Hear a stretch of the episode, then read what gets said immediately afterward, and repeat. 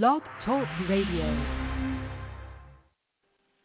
And welcome to Circle Sanctuary Network podcasts, brought to you by Circle Sanctuary, one of the oldest nature spirituality churches in the United States, connecting people of nature-centered paths around the world.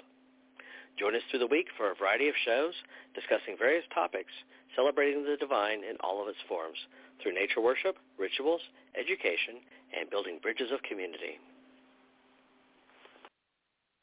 Unmuted. Welcome to Nature Spirituality with Selena Fox.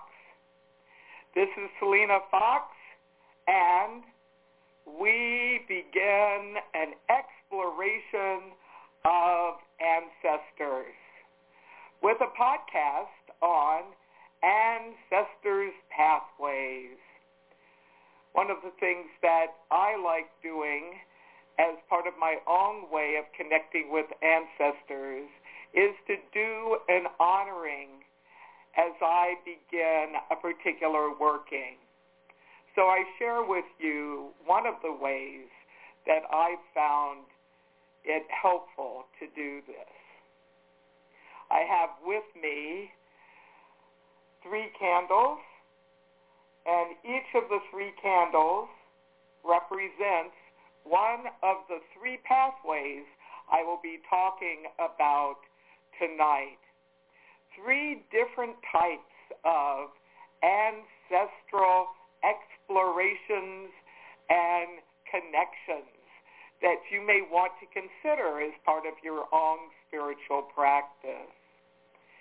And wherever you may be, all of you listening live and all of you listening later, let us take a few moments now and connect with ancestors in a more universal sense, knowing that the ancestors, those who have gone before, can be part of our lives and we can be part of their lives as part of spiritual practice and development.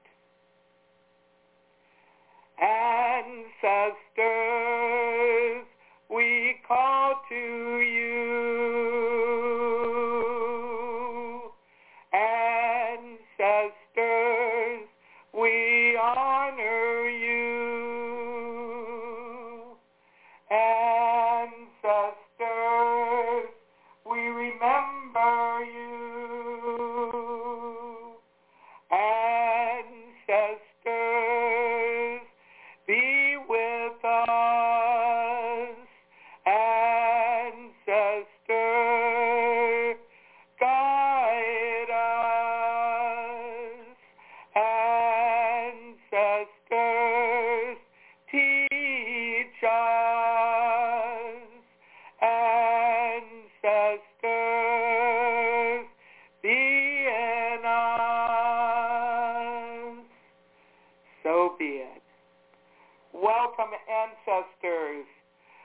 Call to you as ancestors of family. Ancestors, we who descend from you through bloodlines or through adoption or a combination. Ancestors of place and culture, of locale. Those ancestors who are connected with the land where we dwell, connected with the nation, the culture that we identify with. And we call to the ancestors of spiritual tradition. We call at this Lunasa time ancestors who have been part of Celtic spirituality and culture and spiritual traditions from the past that have manifested as contemporary forms of nature spirituality. We call to ancestors of other paths and cultures and spiritual traditions that are part of our own spiritual legacy and heritage and ways of being. And we call to ancestors all and ancestors yet to come.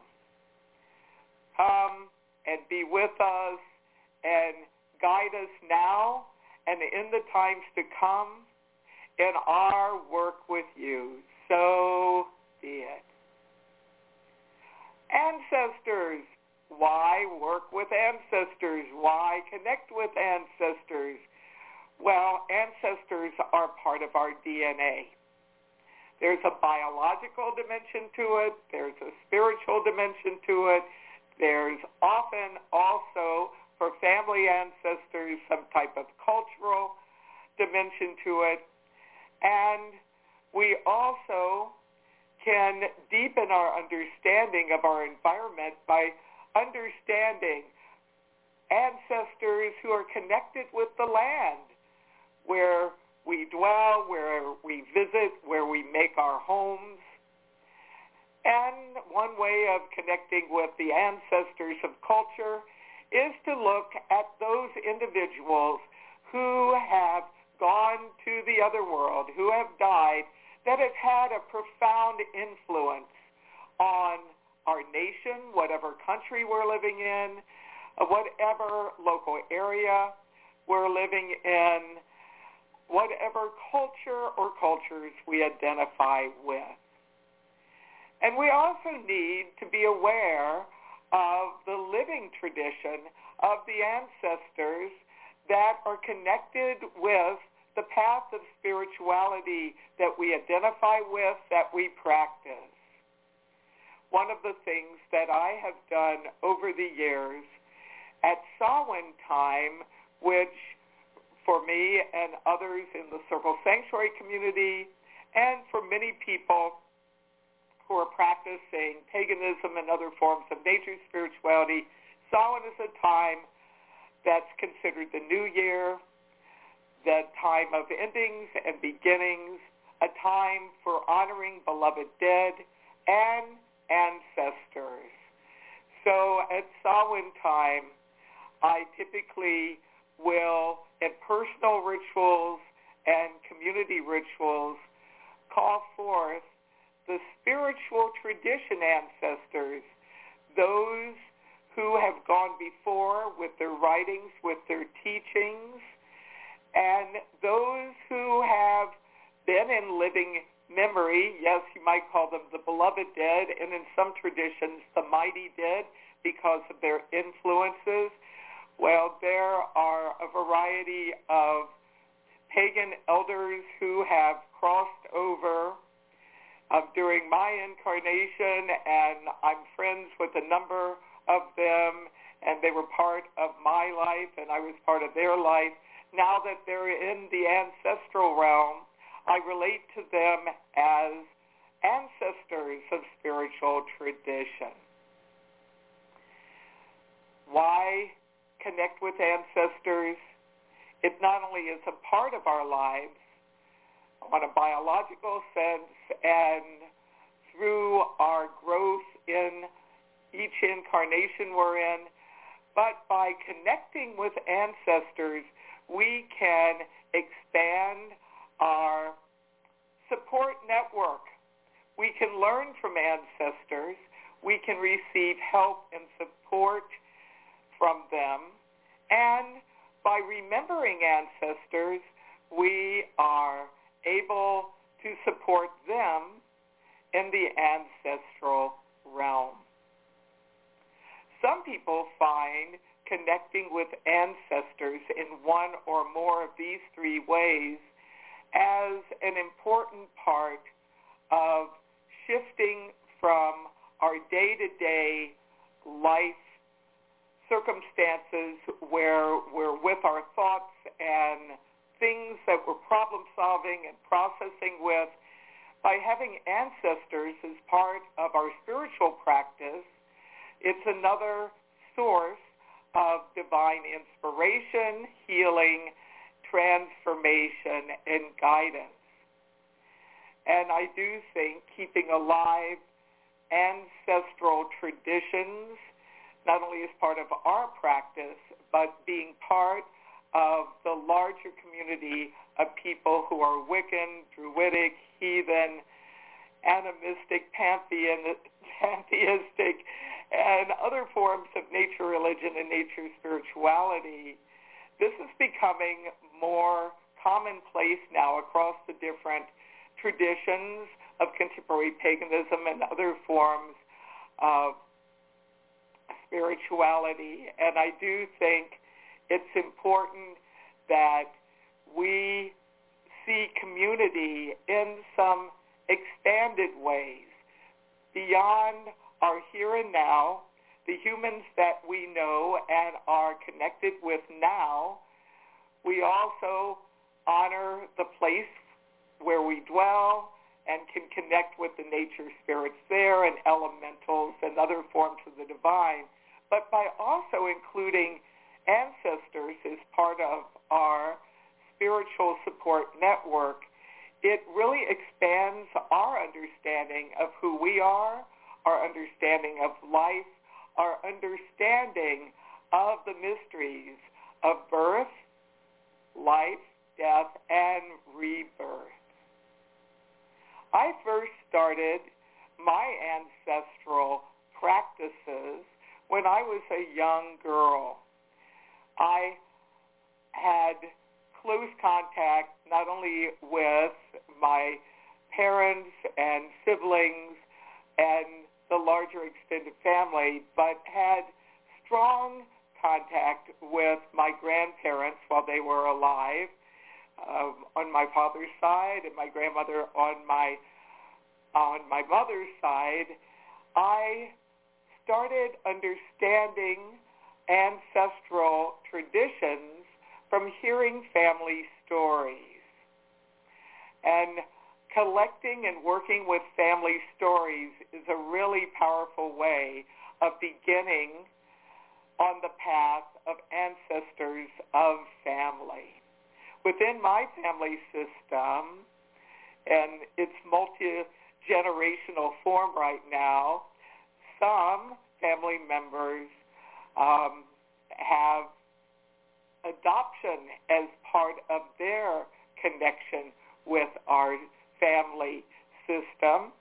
And I think it's important to be aware that when one is adopted in a family, you not only have the ancestors of those who are the family members that have adopted you, but you also have ancestral connections for those that you descend from biologically.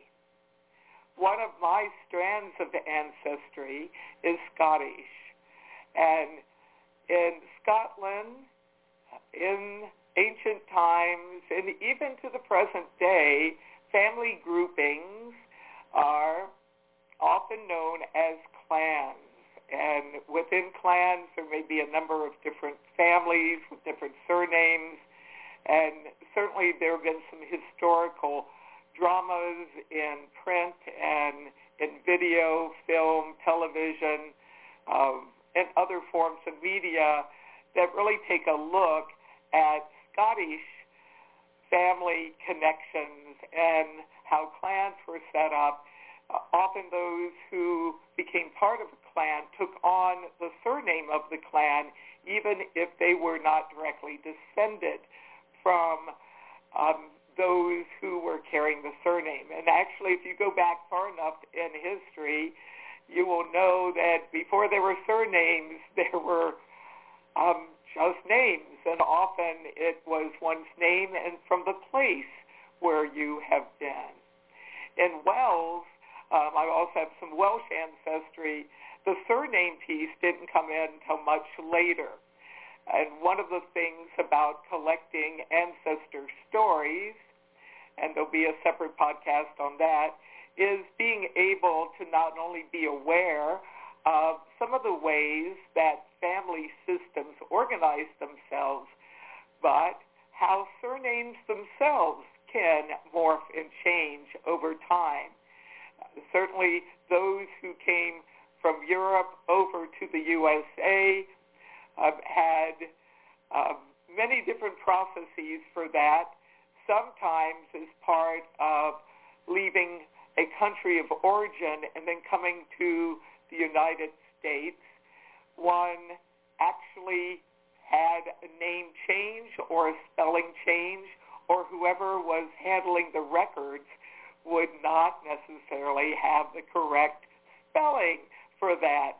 So there are a number of complexities as one does some exploration of the family pathway of connecting with ancestors. The good news is that is the form of ancestral research and writings that's probably most easy to access. And there are whole databases that are now online, um, complete with all sorts of information where you can get some information about your ancestors of family, be it by blood or adoption.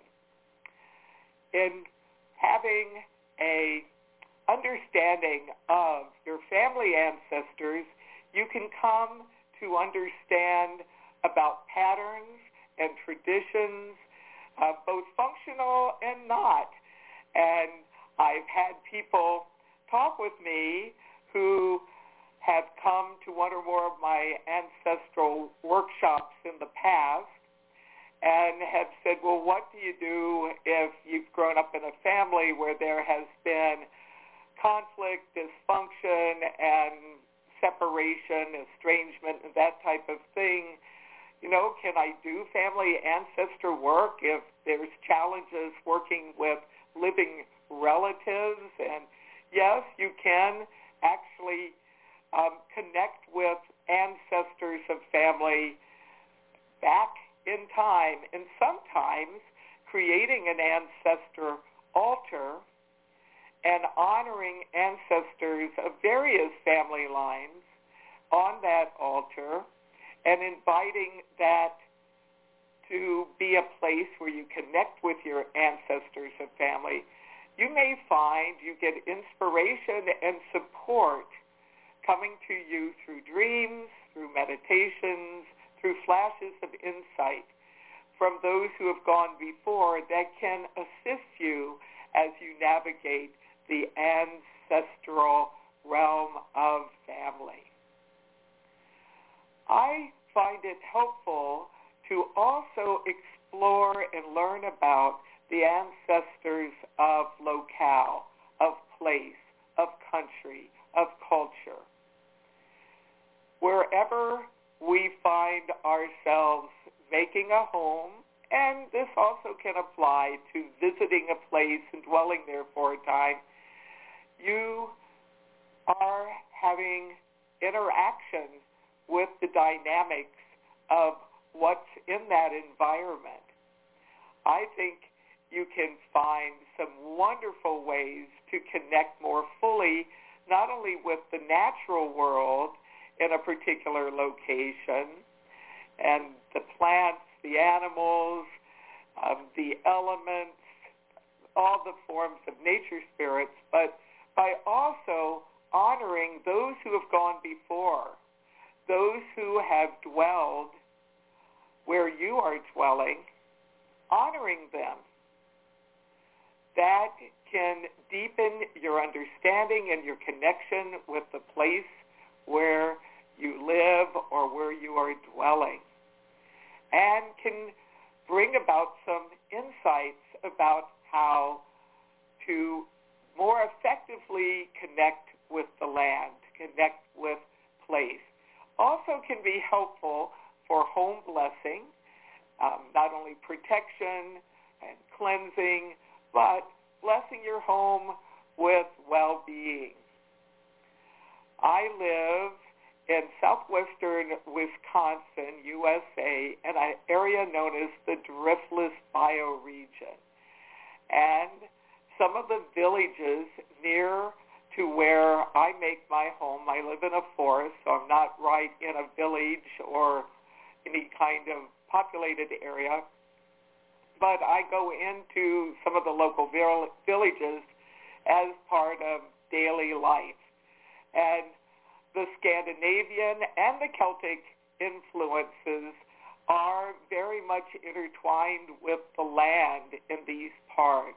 And the um, village of Mount Horeb has really strong Scandinavian roots. And some of the uh, imagery in the local town really reflects that Scandinavian heritage, even though now, in um, the 21st century, you are having people from many different ethnic and cultural backgrounds and nationalities. Um, Mount Horeb, Wisconsin has become very diverse.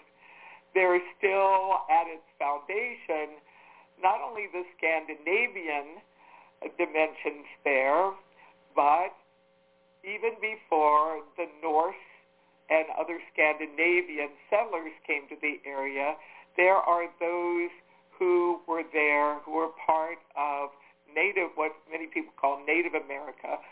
Um, certainly one of the tribes that I've had direct contact with, not only uh, people in the tribe living today, but through spiritual practice, the Ho-Chunk, which in some parts of the U.S., in Nebraska, for example, of the French name Winnebago has been retained by the tribe. In Wisconsin, that branch has gone back to the original name for the people. And I am honoring the Ho-Chunk and the peoples that were here on this land long before them even. So right here in this particular part of southwestern Wisconsin, USA, there are layers of cultures. And when I call to ancestors of place, sometimes I'll do this as those who have gone before, or I'll call to the ancient ones. One tradition with locale that has become more widespread in recent years is to do some research on those who have gone before in the particular area where you live. And one of those ways is to name native tribes or other peoples who have been associated with the place and to do an honoring as part of ceremonial work. So that's another example of a way to connect with spirits of place. I connect with the ancestors of place as part of spirits of place rituals. So I will often pour a libation. It may be uh, apple cider made from some of the apple trees in this area, or it might be an herbal tea. It might be water. I do a libation and I honor not only the spirits of nature, but I honor the ancestors of place and pay respects and deepen my connection. For ancestors of spiritual tradition, one of the things that I have done is to create a list of those who have been writers and teachers, whether I have shared um, FaceTime with them while they were alive or not. Um, I have a list of those who have been important in my life. And though they are in the other world now, I do honor them. One way I've done this at Samhain is to have a ancestors pagan elders in the other world altar and have had photographs or copies of books or some other tokens of remembrance there. Um, over the years, there actually have been some lists compiled of pagan elders and teachers and spiritual leaders who have crossed over. So stay tuned at Samhain time. They often are shared on social media and at websites. So that can be a way to be able to access that. I came across a YouTube video recently. Someone who was taking part in one of my live streams let me know that a television program that I had been on back in 1987 was actually up in YouTube and and I did a presentation on witchcraft, Wicca, and paganism as part of one of the talk shows back then, the Sally Jessy Raphael, and two of the people who were there on that show with me are now in the other world. So I do a shout out to Scott Cunningham and Ray Buckland and am so thankful for friendship over the years and thankful for them to continue to be guiding forces within paganism today. Some others on my personal list, Deborah Ann Light, from New York, and then later Florida, Margot Adler from New York, Marianne Weinstein, and Edain McCoy, Catherine Hines. And I mention these names as well as Deanna Alba and Gloria Gonzalez and Lady Sybil or Carol Gaynor because we honor them at Circle Cemetery each has memorial markers at our cemetery.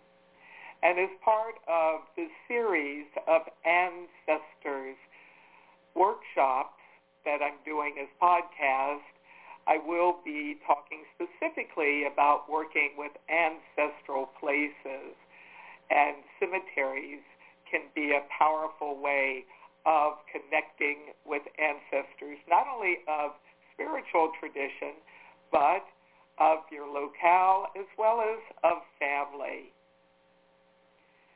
What are some ways to move forward with selecting an ancestor pathway and deepening your connection with ancestors? If you already have an ancestral practice, then if you haven't done so already, I invite you to journal about it or write something about it, taking a snapshot, as it were, of it in at this time, writing down some of your practices, rituals that you do. Begin by writing how ancestors are presently part of your life. One of the reasons for setting that down is it helps not only to organize your thinking, but it can be really wonderful uh, to look back over that over time and be able to reflect on how your own ancestral practices evolve. Another thing that I recommend early on as one is seeking to start or expand ancestral practice is to create an altar, an ancestor altar. Now I know some people have a spot on their main personal altar or if they just have one altar, a place to honor the ancestors there. And certainly that is an approach. Having a separate ancestors altar can really be helpful because you can let that be a focal point for your ancestors' work, and you may find it helpful to have that altar in a place where you also store ancestral material. Ancestor stories you collect, book of ancestors rituals that you work with, ancestor meditations that you've done, um, spiritual journals where you note that. Ancestor stories and research. So one really powerful way of having an ancestral altar is to have materials representing the particular pathway or pathways of your ancestors that you are focusing on and then tend that altar you may want to do that daily or weekly or monthly at dark moon, new moon, or full moon. some work with their ancestor altar at each of the Sabbats, the solstices, the equinoxes, and the midpoint between. One simple way of having an ancestor's altar is to have a candle representing each type of pathway. I have three candles. Um, the one in the center I have to represent family ancestors, and then ancestors of place and ancestors of spiritual tradition, also important.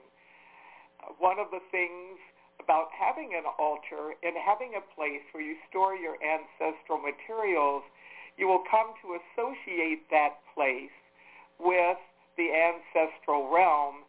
And by going to that place, it will more readily open your consciousness to be able to honor ancestors and receive guidance from ancestors. In addition to having an altar, being able to find a way to collect the information that you gather about ancestors of the different pathways, as well as to share reflections and experiences, chants, and other things. One of my favorite ways of being able to connect with ancestral culture pathway is to go to a place which has people who are connected with a particular culture. And uh, there's a, I have some Swiss ancestry on my mother's side, and I've gone to New Glarus, Wisconsin, and attended events there to learn about the folklore and the folk ways and the folk music from that particular culture. So it's um, within a short drive of where I'm presently living. And even though I have not found any family connections, direct family connections with any of the people presently living in this Wisconsin place, the strong connections that that community has with Switzerland are continuing to be reinforced with various festivals that are held during the course of the year. I also have some Germanic ancestry, and one way that I've been able to connect with that part of ancestor, of place and culture, has been to go to an event. A number of years ago, I went to German Fest, which is held in Milwaukee, Wisconsin. And there's uh, many different festivals that have been held as during the summertime, and at the German Fest, I had a chance to sample food and drink and take part in music, um, dancing, and it was just really a fabulous way of connecting with my Germanic heritage. One of the great things about going to some type of conference or festival or gathering where there is a focus on a particular culture or ethnicity is typically there is going to be some tent or place where people who gather information about the culture are there. There'll be genealogical displays, and that can be a wonderful way of being able to learn about that particular part of your heritage.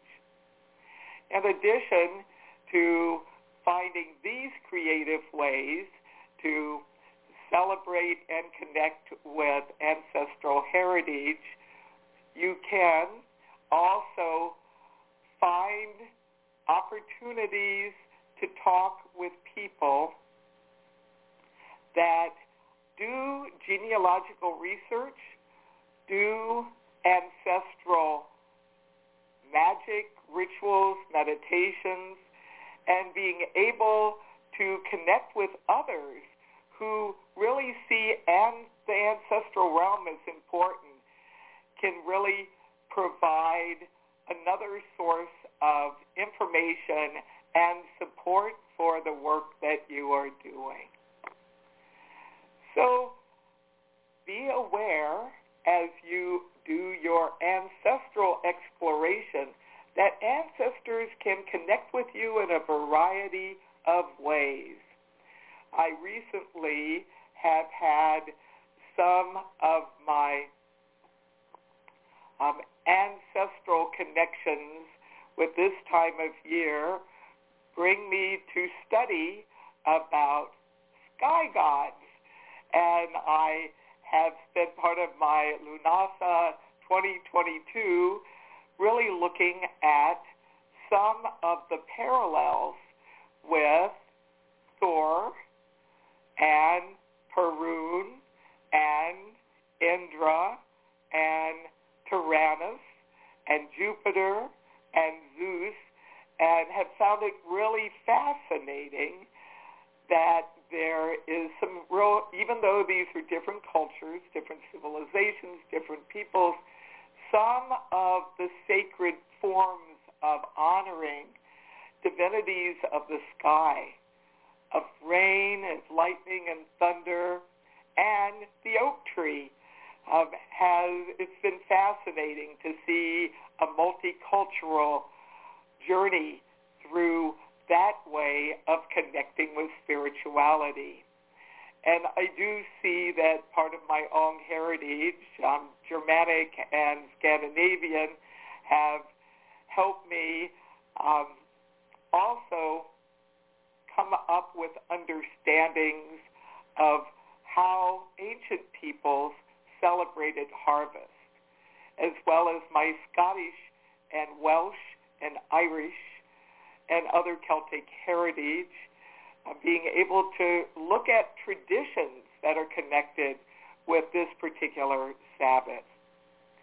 In celebrating the seasons, a really powerful way is to have a seasonal altar and do a blessing of that seasonal or Sabbat altar by calling on at least one form of ancestor to be present with you. I call to the ancestors of family, the ancestors of locale, and the ancestors of spiritual tradition as I have put together altars to celebrate each of the seasons. For me, working with all three is a really important part of my own spiritual tradition. I know some prefer to focus on just one pathway. And if you don't know much about your family history yet, you might pick one of the other pathways to explore. It may be more accessible for you to be able to gather information and to attune. Some things to talk about now about how ancestors can communicate with us. Certainly being open to the idea that our support network is not only humans that are incarnate right now, but it's multifaceted where you not only connect with animals and plants and divinities and nature spirits and earth, air, fire, water, spirit, spirits of place, all of that. But that ancestors can also be part of that mix. So being aware that honoring with words, with song, with some kind of offering is a powerful way to develop that relationship and to be open to contact with communication. I do think, as with any type of spiritual work, it is important as you do this work to cleanse yourself, cleanse the place where you're at, um, eliminate distractions, dedicate some time and space to doing the ritual, the meditation, the spiritual practice in which you'll be honoring ancestors, and then do a spoken chant or prayer or blessing, or if your circumstances are such you need to do that through self-talk in your imagination, that can work. If you can sing, so much the better. or to chant or intone. And once you have called to the ancestors and honored the ancestors, you may want to present some type of offering. Some people kindle a candle for each ancestor or each type of ancestor. Some people kindle incense. Some people will use fruit or vegetables or herbs that have been newly harvested or gathered. Some may have a libation bowl and will pour a beverage into that bowl as a way of honoring the ancestors. And then after the practice, then to take that bowl of the offering fluid and present it outdoors to nature as a way of releasing it. Now, some people like to keep their offering bowl on their altar for at least a day after doing an ancestor ritual, and some people will go and release offerings uh, pretty much right after the rite. So that's that's pretty much up to you as to what you think um, is most effective. So having a, a time and a place, having a practice, uh, being centered, and doing an honoring, a calling, and then being silent, reflecting, listening. You may want to have a journal and a pen and to write down things that's kind of old school or maybe you have some type of device with a voice memo where you can speak into the device as a way of sharing impressions. I have found that ancestors, after I have called and honored them, I may get a sense of them in the form of a calmness. I feel a support. Sometimes I get what I call chills. I actually experience a physiological sensation some people call it goosebumps or whatever. But I've found was as I've done some ancestral research, when I've hit upon something that is an important clue or something I need to pursue, I will actually experience an ancestor's rush um, or chill, a, a sensation. Um, I've had ancestors connect with me in spontaneous ways uh, back in the 1970s, I happened to go into a public library with a friend of mine. A storm was coming up, so we were seeking shelter. And I thought, well, it might be good to go and do some exploration of ancestors. And as I um, walked through the stacks, uh, literally I came to a section with a book that had information in it for me about a particular ancestral line on my father's mother's mother's um, lineage. And sometimes synchronistic things will happen just like that. I will, or I may be happening upon reading a book or taking in some other information, and then all of a sudden, as I'm reading along, something will just flash in my attention that causes me to pause and be aware of what I'm experiencing.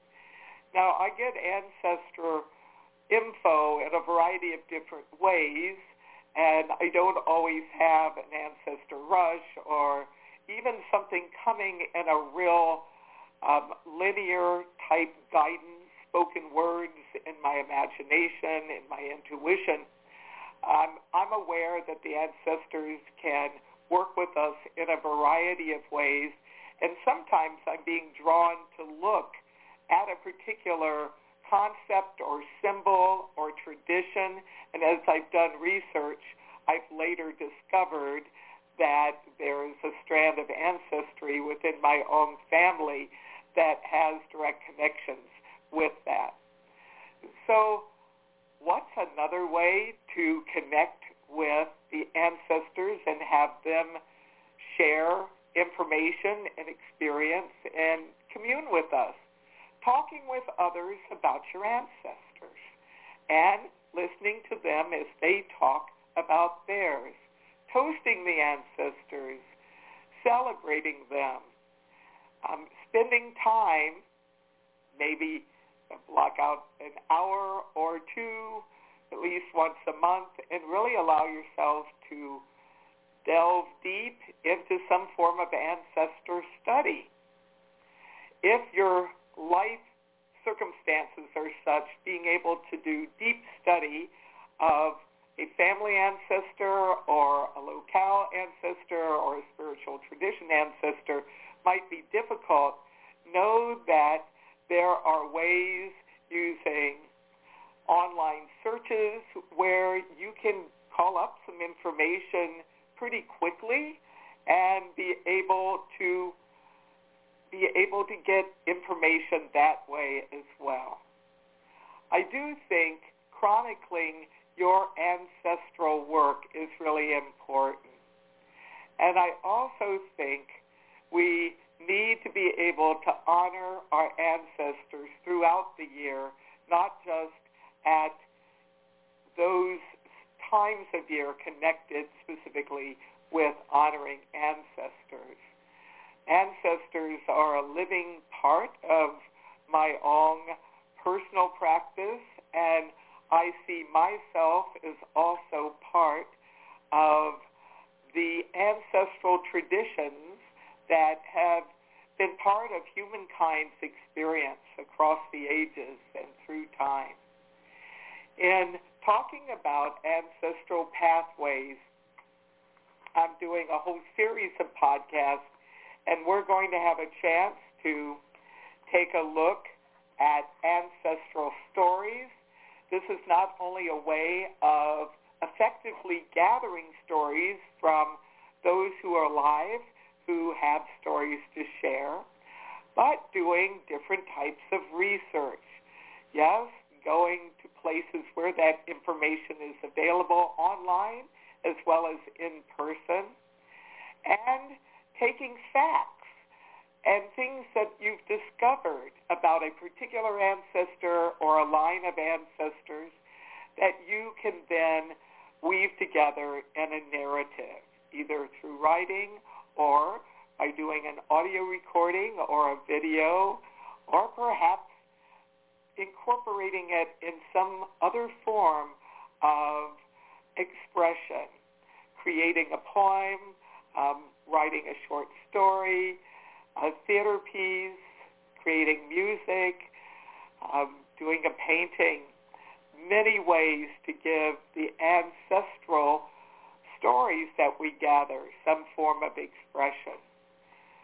We'll also be taking a look at ancestral places, places where ancestors have dwelled, where they were born, where they died, where they were buried, if burial is what happened at the end of life or ashes scattered, uh, places where ancestors were married, places that ancestors worked, studied, visited, uh, and places where ancestors are memorialized.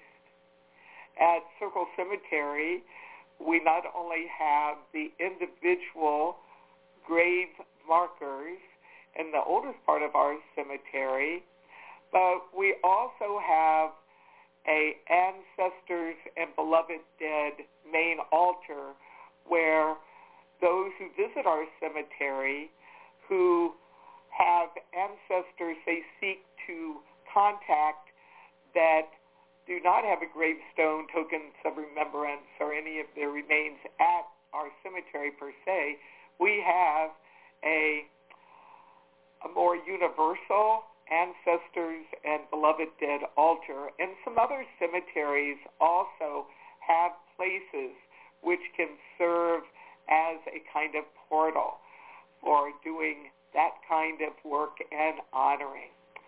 And we'll take a look at ancestor altars, how to create one, how to work with one, what kind of offerings to work with, contemporary altars, long-standing altars, ancestral shrines, um, altars that you create that are part of life passage ceremonies, ways to have ancestor honoring as part of households that you're part of, part of communities you're part of, um, creating uh, shrines not only indoors but outdoors, and taking a look at ancestral altars across different traditions and around the world. And ancestors' rituals. What type of rituals can we create and perform in our own personal practice? What are some rituals that can be household or family rituals that are done on a regular basis or at a particular time, once a year or once a month. What are ancestor rituals that you can do with large groups of people? What are ancestor rituals that you may want to weave specifically into Memorial Day or at Samhain or other times that are connected with ancestors. So in each of these workshops, I'll be sharing some of my own experiences as well as some of my learnings across the years. So in conclusion, let us take some time now and recognize that ancestors can be honored and connected with. Ancestors can be part of our lives. Ancestors may speak to us in dreams, in flashes of insights, through meditations that we do, through journeys that we take. There are many different ways to connect with ancestors. And there are different pathways. Our family, we honor those who have gone before us biologically, genetically, in a way that's right for us and them. We honor also those ancestors of family for any family that we may have been adopted into or if we're part of a family of of choice when had been adopted, maybe not legally so much, but a part of a contemporary Scottish clan system or other system group, being able to recognize family and the power of ancestors and family across the generations. We also honor the ancestors of locale, of place, of culture, of nation. We recognize that when those who have had an important impact on our local area or our nation um, have crossed over, it's important to pay respects and to remember and be appreciative of what they've contributed.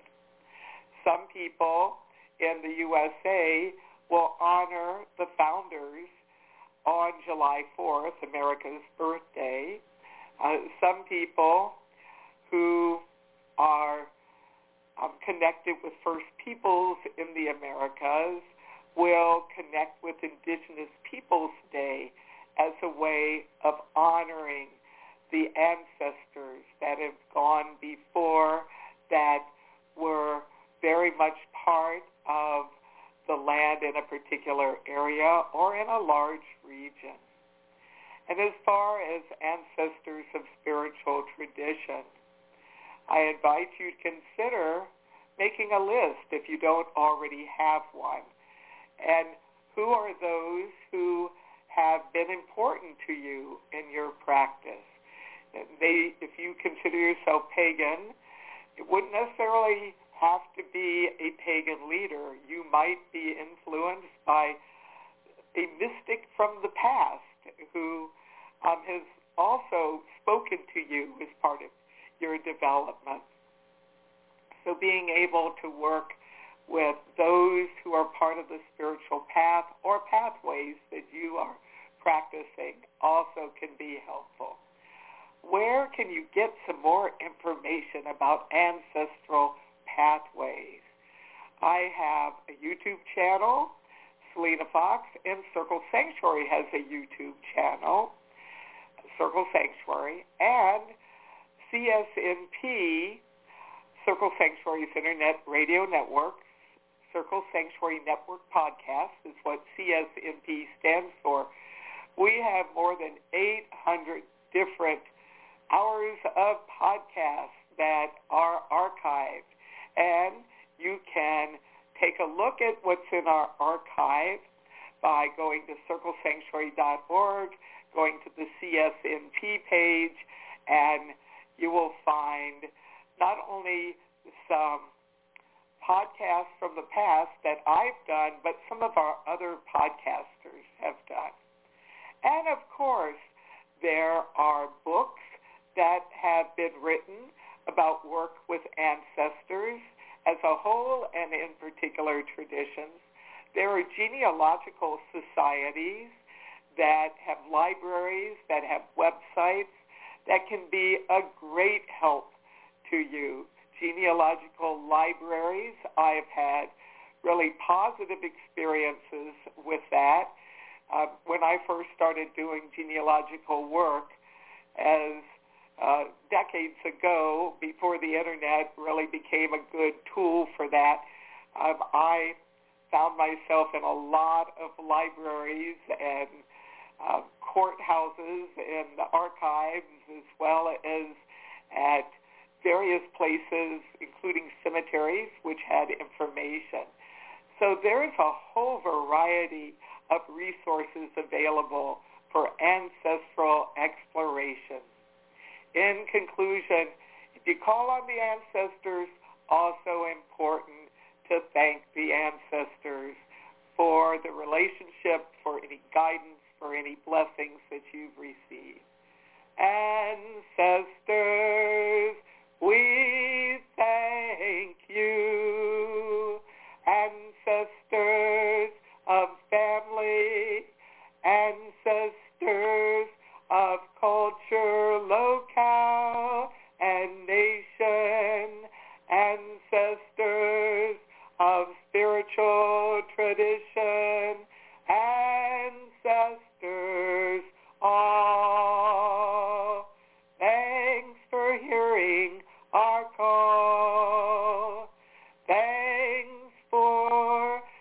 your blessing.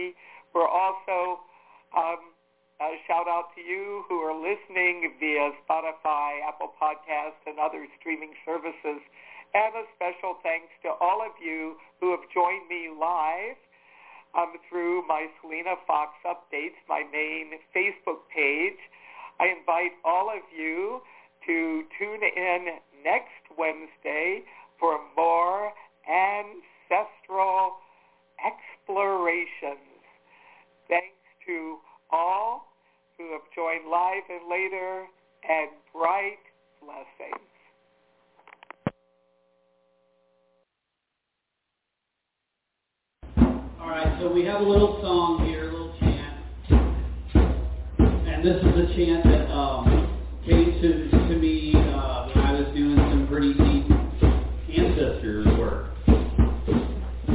And so there's a little part that you're to repeat back, and then there's a part that I'll, that I'll. And when you catch it,